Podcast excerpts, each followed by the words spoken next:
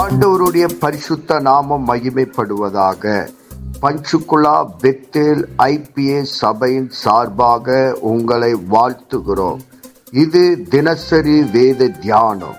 இன்றைய வேத தியானத்தை கேட்டு ஆசீர்வாதங்களை பெற்று கொள்ளுங்கள். கத்தர் உங்களோடு பேசுவாராக. காட் பிளஸ் யூ கர்த்தருக்கு ஸ்தோத்திரம் உண்டாவதாக. இன்றைய தலைப்பு கலாத்தியர் நாலாவது அதிகாரம். அந்த அதிகாரத்தை நம்ம தியானித்தமானால் பதிமூணுலேருந்து பதினெட்டு வரைக்கும் நம்ம பார்ப்போமானால் சகோதரர் நீங்கள் சுயதினத்திற்கு அழைக்கப்பட்டீர்கள். இந்த சுயதினத்தை நீங்கள் மாம்சத்திற்கு ஏதுவாக அனுசரியாமல் அன்பினால் ஒருவருக்கொருவர் ஊழியம் செய்யுங்கள். உங்களிடத்தில் நீர் அன்பு கூறுவது போல பிறனிடத்தில் அன்பு கூறுவாய் என்கிற இந்த ஒரே வார்த்தைகள் நியாயபிரமாணம் முழுவதும் நிறைவேறும். நீங்கள் ஒருவருக்கொருவர் கடித்து பச்சித்தர்களானால் அழிவீர்கள். அப்படியே ஒருவருக்கொருவர் அழிக்காதபடிக்கு எச்சரிக்கையாக இருங்கள். பின்னும் நான் சொல்லுகிறது என்ன என்றால் ஆவிக்கு ஏற்றபடி நடந்து கொள்ளுங்கள். அப்பொழுது மாம்ச இச்சைகள் நிறைவேறாத இருப்பீர்கள். மாம்ச ஆவிக்கு விரோதமும் ஆவி மாம்சத்துக்கு விரோதமும் இச்சிக்கிறது. நீங்கள் செய்ய வேண்டும் என்கிறவைகளை செய்யாதபடிக்கு இவைகள் ஒன்றுக்கொன்று விரோதமாக இருக்கிறது. ஆவியினாலே நடத்தப்படுவீர்களானால் நியாயபிரமாணத்திற்கு கீழ்பட்டவர்கள் அல்ல.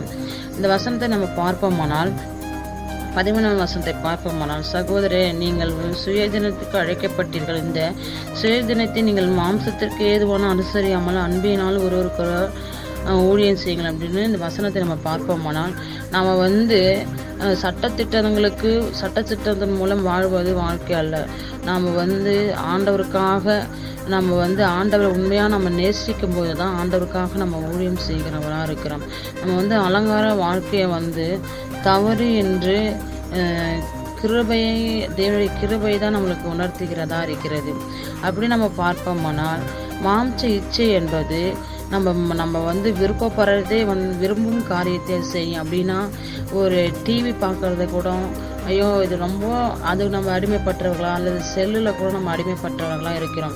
ஏன்னா அது வந்து நம்ம ஆவிக்குரிய வாழ்க்கைக்கு அது வந்து நம்மளுக்கு பாவமாக இருக்கிறது. எப்படின்னா நம்ம வந்து தேவனிடத்தில் நேரத்தை செலுத்தாமல் இந்த டிவியில் செல்ஃபோன்லேயே பல காரியங்களில் நேரத்தை செலுத்தும் போது அது வந்து நம்ம ஆவிக்குரியான வாழ்க்கையை நம்ம பாதிக்கப்படுகிறதா இருக்கிறது. நம்ம வாழ்க்கையில் பழைய சுபாவம் ஒன்று இருக்கிறது புதிய சுபாவம் ஒன்று இருக்கிறது.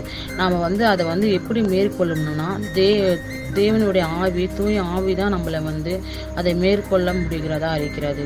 இந்த நாட்களில் கூட நாம் வந்து தேவ ஆவியானவரை நம்ம பெற்றுக்கொள்ளணும். நாம் வந்து பெற்றுக்கொண்டு தே ஆவியில் நடத்தப்படும் போது தான் நம்மளுக்கு நம்ம வாழ்க்கை வந்து சரியானதாக இருக்கும். தே அது வந்து எப்படின்னா தேவ வசனத்தின் மூலம் தான் தேவ வசனத்தை தியானிக்கும் போது அது உணர்வுள்ள வாழ்க்கையை நம்ம இருதயங்களை தருகிறதா இருக்கிறது. எது தவறு எது சரின்னு நம்ம உணர் உணர்கிறதா இருக்கிறது. நம்ம மாம்சத்தின்படி நடக்குமோனா அந்த விபச்சாரம் காமம் அதெல்லாம் நம்ம அதெல்லாம் நம்ம வாசிக்கும் போது அதுக்கு நம்ம அடிமைப்பட்டவர்களாக இருக்கக்கூடாது. ஆவின் கணியின்படி நம்ம ஒவ்வொருவருக்கும் நடக்கிறவர்களாக இருக்கணும். அன்பு சமாதானம் சாந்தம் நீடிய பொறுமை தயவு எப்படின்னா நம்ம ஒருவருக்கொருவர் நேசிக்கணும். ஒருவருக்கொரு அன்பு செலுத்தணும்.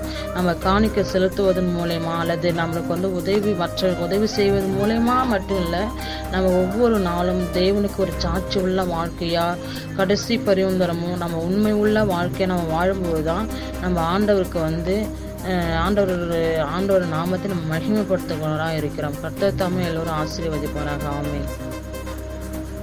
நாம் செபிப்போம். பரலோகத்தின் தகப்பனே இந்த ஆசீர்வதிக்கப்பட்ட காலை வேலைக்காக உமக்கு நன்றி சொல்லுகிறோம். இந்த வேத வசனத்தின் மூலமா எங்களோடு கூட பேசினதற்காக நன்றி. இந்த வேத வசனம் எங்கள் வாழ்விலை கிரியை செய்வதாக உங்களுடைய நாம மகிமைப்படுவதாக இயேசு கிறிஸ்துவின் நாமத்தில் செபிக்கிறோம். எங்கள் ஜீவனுள்ள நல்ல பிதாவே. ஆமேன்.